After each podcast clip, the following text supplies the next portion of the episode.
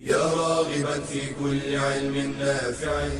ينمو العلم ويتقدم بتقنياته ومجالاته ومعه نطور أدواتنا في تقديم العلم الشرعي. أكاديمية زاد. زاد أكاديمية ينبوعها. صاف صاف ليروي غلة الظمآن. والسيرة العلياء عطرة الشدى. طيب يفوح لأهل كل زمان. بشرى لنا زاد أكاديمية للعلم كالأزهار في البستان. إن الحمد لله نحمده ونستعينه ونستغفره ونستهديه ونعوذ بالله من شرور أنفسنا وسيئات أعمالنا. من يهده الله فلا مضل له ومن يضلل فلا هادي له وأشهد أن لا إله إلا الله وحده لا شريك له وأشهد أن نبينا وحبيبنا وقدوتنا وإمامنا محمدا عبد الله ورسوله صلى الله عليه وعلى آله وأصحابه ومن دعا بدعوته واستنى بسنته واهتدى بهديه إلى يوم الدين وبعد. آه، أرحب بإخواني وأخواتي من طلاب وطالبات العلم في برنامج أكاديمية زاد في هذه الدورة الثانية وفي هذا المستوى الثالث من دراسة السيرة النبوية على صاحبها أفضل الصلاة وأتم التسليم. هذا اللقاء آه الذي نتدارس فيه تعاملات النبي صلى الله عليه وآله وسلم مع شرائح متعددة ومتنوعة من المجتمع. درسنا في المستوى الأول سيرته صلى الله عليه وسلم من ولادته إلى وفاته، أحداث حياته عليه الصلاة والسلام. ودرسنا في المستوى الثاني شمائله وأخلاقه وخصائصه بأبي وأمي صلى الله عليه وآله وسلم. في هذا المستوى ابتدأنا بدراسة تعاملاته مع المجتمع من حوله من أقرب الناس إليه زوجاته وأبناؤه وبناته وأقاربه وأهله إلى أبعد الناس وهم من كان على غير دينه بأبي هو وأمي صلى الله عليه وآله وسلم. في اللقاء الماضي تحدثنا عن تعاملاته صلى الله عليه وسلم مع الأطفال ومع الصغار ولا زال الحديث مستمرا في هذا اللقاء عن تعامله صلى الله عليه وسلم مع هذه الفئة الغالية هذه الفئة المهمة التي تحتاج منا إلى مزيد من العناية مزيد من الاهتمام لأننا حينما نعتني بالطفولة نعتني بالمستقبل وحينما نعتني بالطفولة نعتني بأساسيات وجذور التربية التي سيقوم عليها بنيان الشخصية التي نرجو بناءها وتنميتها وتكميلها حتى تكون في الصورة التي يريدها الله عز وجل فتكون صالحة في نفسها مصلحة لما حولها ونافعة لما حولها. كنا ذكرنا في اللقاء الماضي كيف كان صلى الله عليه وسلم يرحم الأطفال يعطف عليهم يشفق كان شفيقا بابي هو صلى الله عليه وسلم كان يسابق بينهم يصنع المنافسات فيما بينهم كان يعني يسلم عليهم ويبتدئ هو السلام بأبي هو وأمي كان يرحمهم. وكان أيضا عليه الصلاة والسلام من تعاملاته مع هؤلاء الصغار أنه كان يمسح على رؤوس الصغار. قلنا أن الأصل في المحبة والرحمة والشفقة والأطفال أن هذا جانب فطري في النفس. يعبر عنه ويظهر في صورة تعبيرات لفظية كما ذكرنا كيف كان هدي النبي صلى الله عليه وسلم يعبر عن اللهم إني احبها إني أحبك يعبر تعبيرا لفظيا. وأيضا كان يعبر بالهدية ويعبر بالتسليم ويعبر بضم ذلك الطفل ويعبر بالسلام عليه أيضا كان يعبر بالمسح على رأس الصغار على رؤوسهم. عن أنس رضي الله عنه قال كان رسول الله صلى الله عليه وسلم يزور الأنصار يزور الأنصار. فإذا جاء إلى دور الأنصار جاء صبيان الأنصار يدورون حوله فيسلم على صبيانهم ويمسح على رؤوسهم ويدعو لهم. هذا الحنو هذا العطف هذا الحب. والله لو لم يكن هؤلاء الأطفال يحبون هذا الرجل كما أحبه الصغار والكبار والنساء والرجال ما يجيئون. يطوفون حوله يعني يحيطون به صلى الله عليه وسلم من حوله فهو حبيبهم وهو نبيهم وهو أحب الناس إليهم. فإذا اجتمعوا حوله هؤلاء الصبية لا يقلل من من من قدره صلى الله عليه وسلم اجتماعهم حوله ومزيد اهتمامه وعنايته بهم. فكان يسلم عليهم يلقي عليهم السلام وربما صافحهم وكان يمسح على رؤوسهم. هذه مسحة الرأس لها تأثير إيجابي على نفسية الطفل. وقد أثبت يعني الطب النفسي وهذه العلوم تأثير هذا المسح على رأس الطفل أن في ذلك تأثير على نفسيته وهدوئه واستقراره وطمأنينته وشعوره بذلك الاهتمام والرعاية من هذا الإنسان الذي يمسح على رأسه. ولذلك كان في الحديث العظيم فيما يتعلق باليتيم الذي يمسح على رأس اليتيم لما جاء يشكو أشكو إليك يا رسول الله قسوة في قلبي وضيقا في رزقي. كما ورد في بعض الآثار.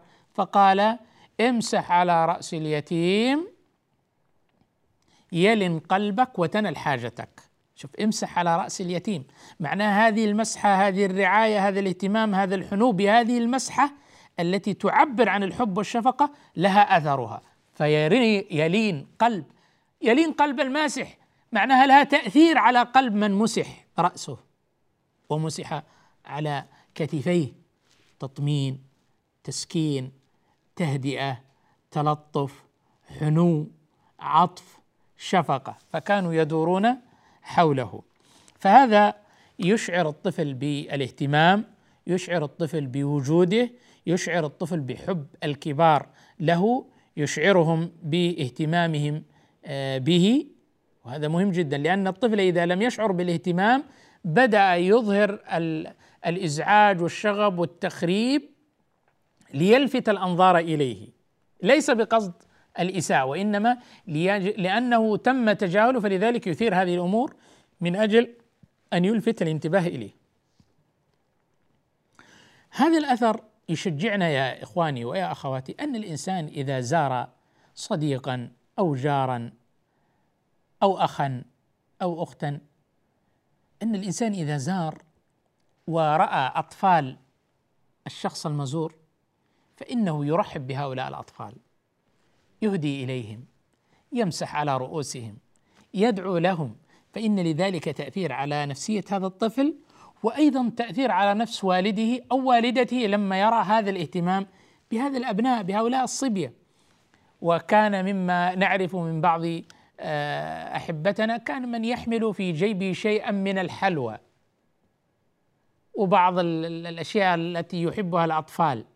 فكان إذا لقي طفلا سلم عليه وأهدى إليه شيئا من هذه الحلوى تحببا لنفسيه الطفل فيتعلق هذا الطفل بهذا الشخص. يحبه يقدره لأنه قدره يستجيب له لأنه اهتم به يشعر بحظوة عنده لأنه أعطاه من اهتمامه. فكان هذا شأن النبي صلى الله عليه وسلم. إذا أقبل على دور الأنصار يزورهم تجمع الأطفال حوله يطوفون حوله ويقتربون ويدورون حوله صلى الله عليه وسلم وكان يسلم عليهم ويمسح على رؤوسهم بأبي هو وأمي صلى الله عليه وسلم. وعن عبد الله بن هشام وكان قد أدرك النبي صلى الله عليه وسلم وذهبت به أمه إلى رسول الله صلى الله عليه وسلم فقالت يا رسول الله بايعه. انظر إلى هذه الأمة العظيمة. تريد لابنها هذه المكانة الرفيعة وهو صبي صغير. تريد له هذه المكانة. أن يبايع رسول الله صلى الله عليه وسلم أو أن يبايعه رسول الله صلى الله عليه وسلم. فقال لها النبي عليه الصلاة والسلام هو صغير فمسح على رأسه ودعا له رواه البخاري. اذا هو قدر سنه لأن البيع لها تبعاتها ولها واجباتها واستحقاقاتها ربما لا يدرك هذا الصبي هذه الأمور. ولكنه تطيبا لخاطره ولخاطر أمه مسح على رأسه ودعا لها. فهل بعد ذلك يعني أعظم من هذا الخير الذي يناله ببركة دعاء النبي صلى الله عليه وآله وسلم. ما زلنا مع هدي النبي صلى الله عليه وسلم في تعامله مع هؤلاء الصبية وهؤلاء الصغار. بعد الفاصل نتطرق إلى شيء من هديه صلى الله عليه وسلم. بشرى لنا زاد أكاديمية للعلم كالأزهار في البستان.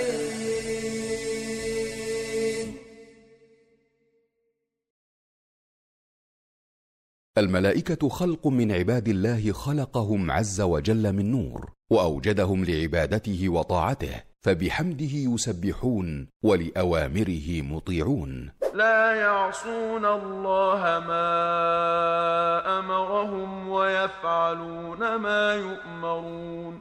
وهم خلق كثير لا يعلم عددهم إلا الله تعالى والإيمان بالملائكة أصل من أصول الاعتقاد لا يتم الإيمان إلا به وهو يتضمن أربعة أمور هي الإقرار الجازم بوجودهم وأنهم خلق من خلق الله مسخرون الإيمان بأسماء من ثبت اسمه منهم كجبريل وميكائيل وإسرافيل وغيرهم عليهم السلام.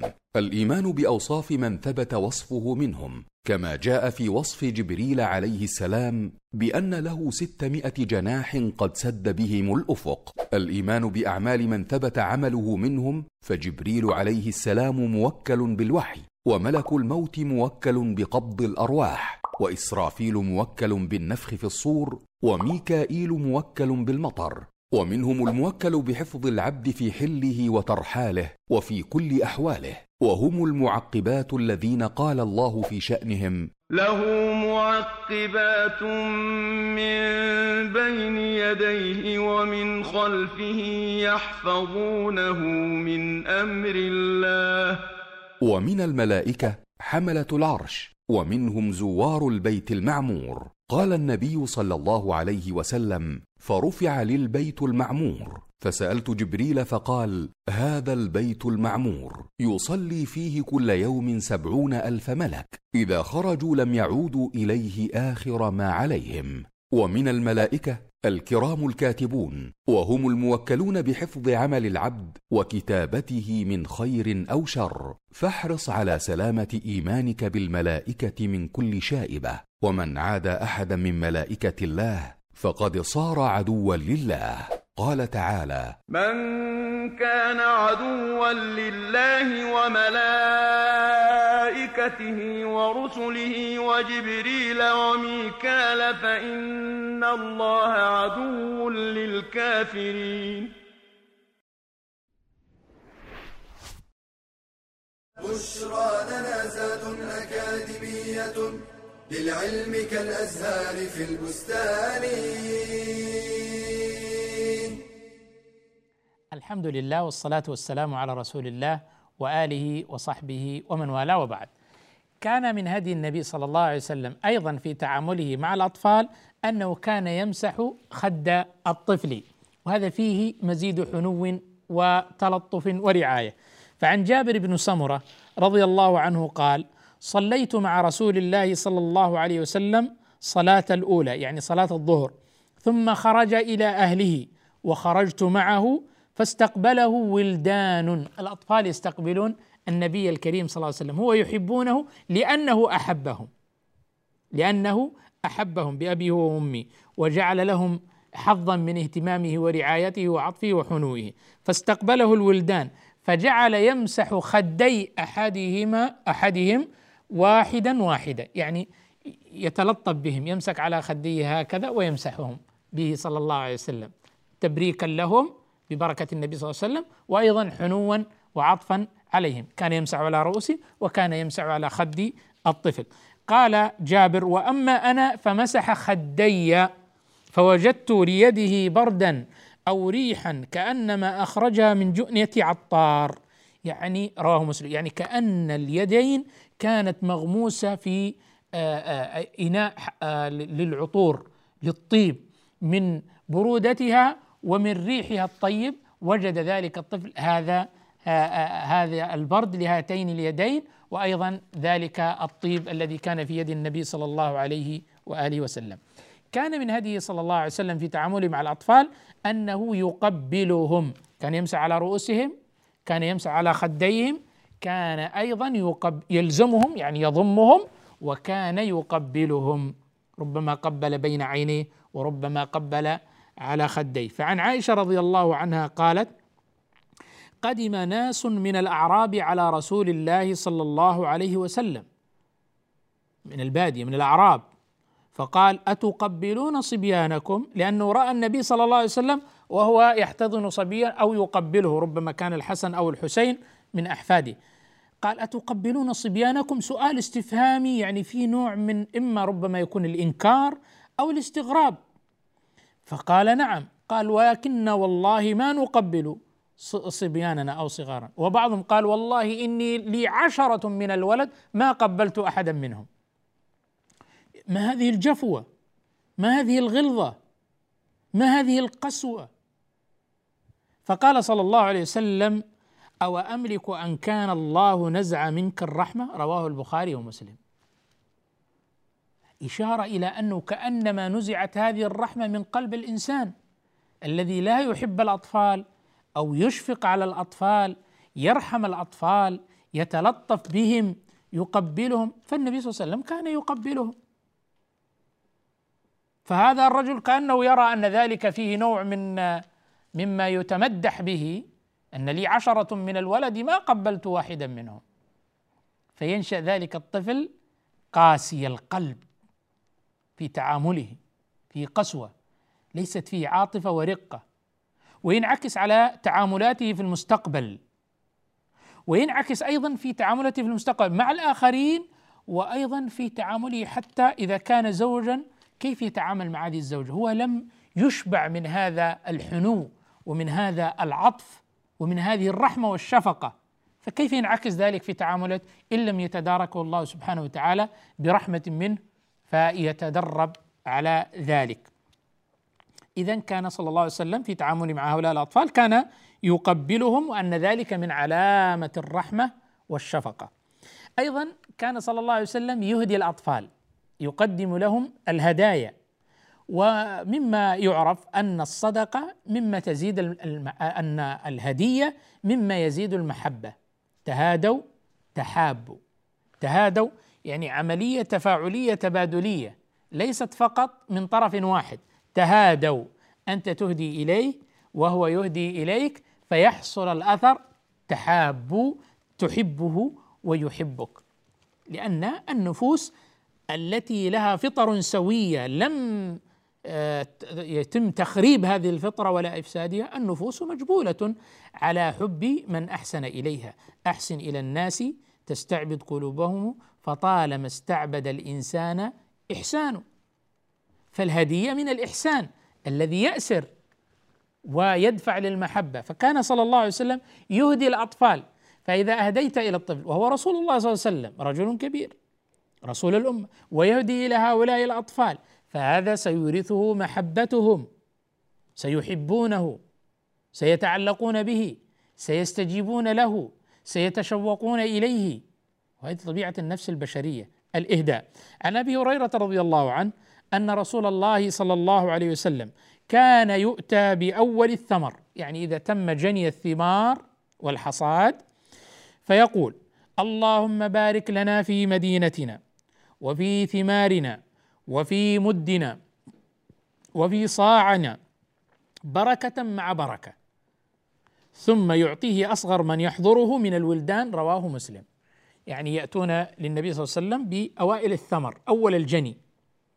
فيدعو النبي صلى الله عليه وسلم لتحصل البركة. يدعو بالبركة في المدينة.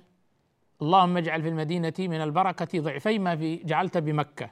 ف دعوة النبي استجيب لأهل المدينة بدعوة النبي صلى الله عليه وسلم واستجيب لأهل مكة ببركة دعوة الخليل عليه الصلاة والسلام. فكان يدعو للمدينة بالبركة ويدعو لأهلها ويدعو ببركة الثمار وبركة الزروع وبركة المد وبركة الصاع بحيث أن البركة آه، كثرة وأيضا أن هذه أن هذه الثمار تكفي. فمن بركتها أنها تكفي الفئام الكثيره من الناس وأيضا من بركتها أن ينعكس أثرها على صحة الإنسان وقوة جسده وما يناله من البركة في بدنه فلا يتأثر بالأمراض والأسقام كما في العجوة وغيره. إذا كان يعطيهم كان يعطي الأطفال كان يهدي هذا الثمر لأصغر من يحضره من الولدان إذا كانوا يحضرون في مجلس النبي صلى الله عليه وسلم يعني هؤلاء الصغار هؤلاء الأطفال كانوا موجودين في مجلس النبي صلى الله عليه وسلم. فمن حضر بعد هذا الدعاء وبعد هذا التبريك يعطيه أصغر واحد منهم كهدية إليه. أيضا من هديه صلى الله عليه وآله وسلم في تعامله مع هؤلاء الصغار كان يرشدهم برفق ولين عند الخطأ. إذا كان الخطأ مقدر حتى على الكبار. يقع من الكبار الخطأ. فإنه من باب أولى أن يقع من الصغار لقلة خبرتهم وضعف عقولهم وكثرة حركتهم وطبيعتهم النفسية والاجتماعية. ف وقل وربما أن يكون كثير منهم من غير المكلفين لم يكلف بعد. فكان صلى الله عليه وسلم إذا وقع من هؤلاء الصغار الخطأ فإنهم فإنه يرشدهم برفق يرشدهم بلين لماذا؟ لأن الرفق واللين يعطي الله تعالى عليه ما لا يعطي على الشدة والقسوة فيحصل الأثر ويحصل التصحيح ويحصل تغيير السلوك كثير من الآباء والأمهات والمعلمين إذا تعاملوا مع أخطاء الصغار يتعاملون بالشدة ويتعاملون بالعنف ويتعاملون بالقوة وبالقسوة وربما بالضرب والتوبيخ وال... ظنا منهم أن هذا الأسلوب سيؤتي ثماره في تعديل السلوك. وهذا غير صحيح. غير صحيح. فكان صلى الله عليه وسلم يتعامل بأسلوب تربوي عظيم بما يتناسب مع سن هذا الصغير ومرحلة الطفولة التي يعيشها. عن أبي رافع بن عمرو الغفاري رضي الله عنه قال كنت غلاما أرمي نخل الأنصار. غلام صغير أرمي نخل الأنصار يعني يرميه بالحجارة. فأخذوني ربما كان يرميه ليسقط شيئا من الثمر فيأكله. فأخذوني فذهبوا بي إلى النبي صلى الله عليه وسلم. ماذا فعل له النبي صلى الله عليه وسلم؟ لما جاءوا به الأنصار بهذا الغلام وقد كان يرمي نخلهم بالحجارة ليسقط الثمر. كيف تعامل النبي صلى الله عليه وسلم مع هذا الموقف ومع هذا الخطأ من هذا الغلام الصغير؟ بعد الفاصل سنتعرف كيف تعامل النبي صلى الله عليه وسلم مع هذا الخطأ. بشرى لنا زاد أكاديمية للعلم كالأزهار في البستان.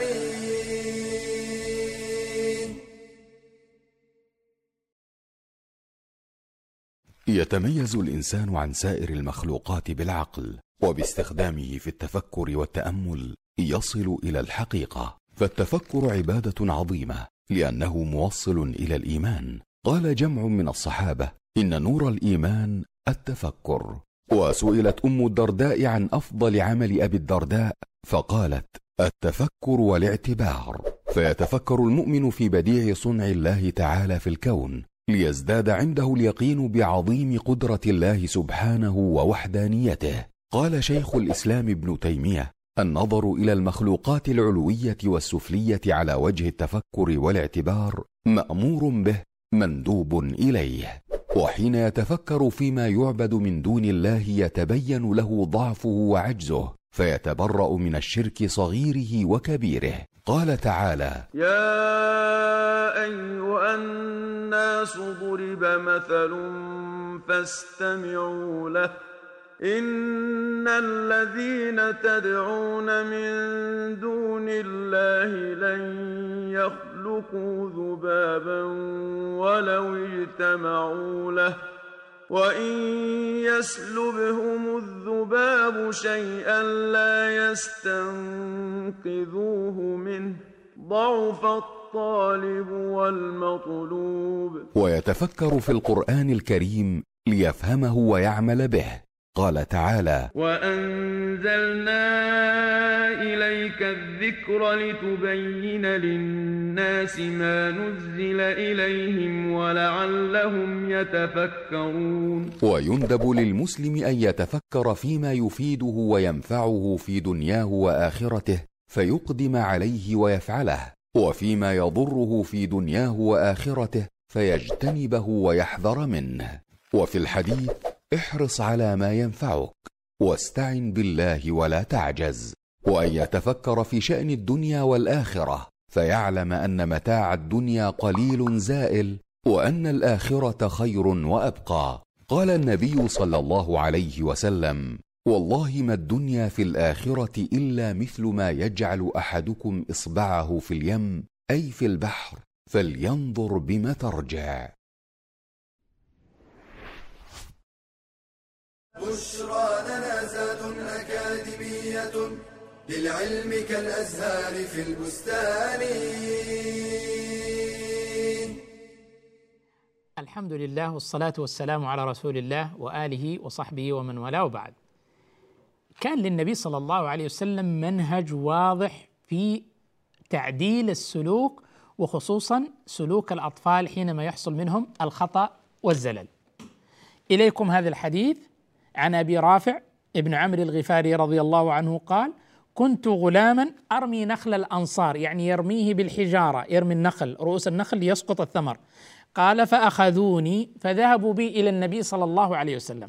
أصحاب النخل أخذوه وذهبوا به إلى النبي صلى الله عليه وسلم يشكونه إلى النبي صلى الله عليه وسلم. فقال يا غلام لم ترمي النخل؟ هذه واحد. يا غلام ما سب ولا شتم ولا وبخ وإنما استوضح دائما لما فعلت لما فعلت وهو محاولة استكشاف الدوافع لهذا السلوك. لأننا إذا اكتشفنا دوافع السلوك كان هذا أدعى لتفهم الموقف ثم اتخاذ الإجراء والتصحيح المناسب بحيث لا نجور على هذا آه، الطفل. يا غلام لم ترمي النخل؟ ليش رميت النخل؟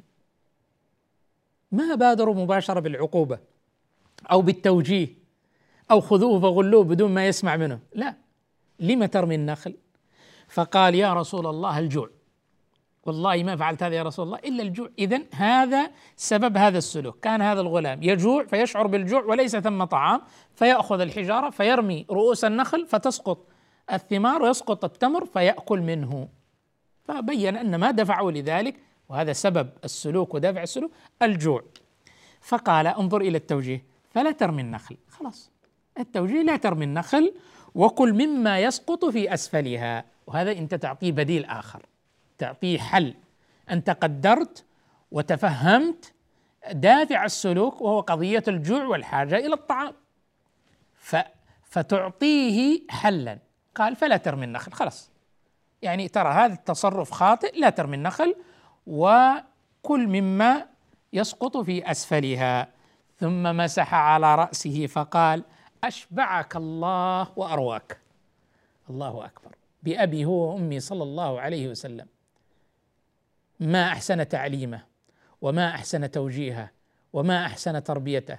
ما ضربه ولا كهره ولا زجره ولا سبه ولا شتمه ولا حقره وإنما استفهم منه عن دوافع هذا الخطأ الذي صدر منه فلما عرف ذلك منه قال له لا ترمي النخله وأعطاه بديلا وحلا فيه سعة وكل مما يسقط منها ثم تطيبا لخاطره وتهيئة لنفسيته لأن ينطلق مرة أخرى بعد هذه الكبوة وأن لا زال له الحظوة دعا له وقال بعد أن مسح على رأسه وهذا تطيب لخاطره وتلطف وتعطف قال أشبعك الله وأرواك بأبي وأمي صلى الله عليه وسلم. لو أننا سرنا على هذا في تعديل سلوكيات أولادنا لرأينا والله عجبا وتغيرا في حسن سلوكهم وآدابهم وأخلاقهم.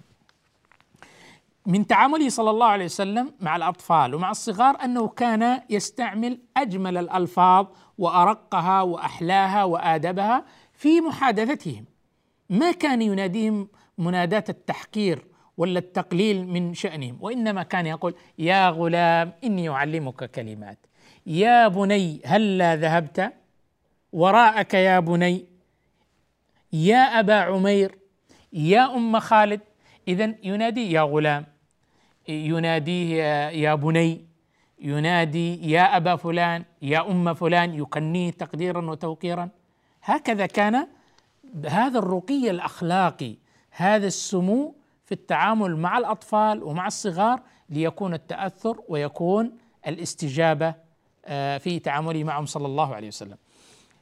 أيضا من تعامله مع الأطفال أنه حتى في توجيه لهم كان يربيهم على الآداب ومن ذلك آداب الأكل. فمن لما قال عمرو بن سلمة كنت مع النبي صلى الله عليه وسلم آكل في على صحفة فكانت يدي تطيش في الصحفة تلعب في الصحفة يأكل. فقال له النبي صلى الله عليه وسلم يا غلام سم الله وكل بيمينك وكل مما يليك. إذا كيف نعلم أولادنا وأبناءنا وصغارنا وطلابنا؟ كيف نعلمهم الآداب؟ كيف نعدل السلوكيات السلبية الممارسات والعادات الخاطئة؟ حتى حتى عادات الأكل عادات الشرب عادات النوم عادات, عادات كثيرة. عادات الجلوس نعلمهم ونؤدبهم. يا غلام ما ما, ما قال كلمة فيها سب ولا توبيخ ولا تحقير. ثم بدأ التوجيه الواضح سم الله. كل بيمينك كل مما يليك. قال فما زالت طعمتي تلك في حياته كلها. اذا تعدل سلوكه. إذا هكذا كان يحرص على تعليم الآداب. وينشأ ناشئ الفتيان فينا على ما كان عوده أبوه. العادات السلبية التي ننزعج منها السلوكيات السلبية التي ننزعج منها لم تتلقى تعليما وتوجيها وتربية ومتابعة في غرس هذه الفضائل وهذه القيم وهذه العادات والآداب مبكرا. أيضا كان في تعامله مع الصغار أنه يربيهم على حسن السلوك والتوجيه السديد. من ذلك عن أنس بن مالك رضي الله عنه قال قال لي رسول الله صلى الله عليه وسلم يا بني إذا دخلت على أهلك فسلم يكن بركة عليك وعلى أهل بيتك. انظر توجيه لهذا الغلام ذي العشر السنوات يعلمه يوجهه حتى فلم إنك لما تدخل إلى بيتك لما تدخل على أهلك بدل ما يدخل الأولاد اليوم والبنات كأن لا لا سلام ولا كلام ولا تحية يدخل كأنما يدخل إلى مقبرة عليه السكينة ولا يدخل صامتا ويرمي بأغراضه في غرفته أو في لا يا, يا غلام يا بني يا بني فيها تلطف فيها آه تقدير فيها إشعار باللطف والمحبة يا بني إذا دخلت على أهلك فسلم يعني قل السلام عليكم ورحمة الله وبركاته. يكن بركة عليك وعلى أهل بيتك. إذا هذا التوجيه أردفه ما يحفز على امتثال هذا التوجيه. ترى إذا سويت كذا ترى إذا دخلت إلى بيتك وسلمت على أهلك ترى أنت تحصل فائدتين عظيمتين. يحصل لك البركة في نفسك ويحصل البركة لأهلك. السلام السلامه من الشرور والآثام السلامه من كل ما يضر الإنسان. آه، أيضا يناله البركة الأجر والثواب على هذا السلام. ويبارك الله في البيت فتخرج منه الشياطين ويحل فيه السكينة وأيضا هم يسلمون فيكسبون الأجر والثواب. اذا تحل البركة عليك وعلى أهل بيتك. فيكون التوجيه يكون التعليم بهذا اللطف وهذا التوجيه السديد الذي يحفز على الامتثال. أيضا كان صلى الله عليه وسلم في تعامله معهم أنه يقدر شخصياتهم ولا يسحقها ولا يتجاهلها. من ذلك أن ما رواه سهل بن سعد الساعدي أن رسول الله صلى الله عليه وسلم أتي بشراب فشرب منه صلى الله عليه وسلم. وعن يمينه غلام وعن يسير وعن يساره اشياخ يعني كبار. فالأصل أن يعني تقديم الكبير لكن اليمين أولى. فشرب منه صلى الله عليه وسلم من هذا الإناء ثم نظر إلى الغلام يستأذنه لأنه أحق اولى عن اليمين. قال أتأذن لي أن أعطيه هؤلاء يعني هؤلاء الكبار هؤلاء الشيوخ؟ فقال الغلام لا والله لا اوثر بنصيبي منك أحدا. ما يمكن يا رسول الله أن أقدم أحدا يعني اوثره بهذا النصيب؟ يعني بركة النبي صلى الله عليه وسلم يشرب من هذا الإناء أن أدرك شيئا من ريقه أو بركتي أن أن أكون أول من يضع فمي على مكان فم النبي صلى الله عليه وسلم. فيصيب شيء من بركات رسول الله صلى الله عليه وسلم ابدا ما اوثر أحد بنصيبي منك يا رسول الله. فتله في يده يعني وضعه في يده. لا وبخه لا أنبه لا عاتبه وإنما اعترف بحق هذا الغلام وقدره على تعبيره وأعطاه في يده. هذا تقدير لشخصياتهم واحترام لاختياراتهم وحفظا لحقوقهم. فكيف لو عاملنا أطفالنا بهذه الطريقة؟ سيكبرون وقد كبرت شخصياتهم واكتملت ونمت. كان صلى الله عليه وسلم يعلمهم القرآن. علموا أولادكم القرآن علموهم الإيمان علموهم الآداب.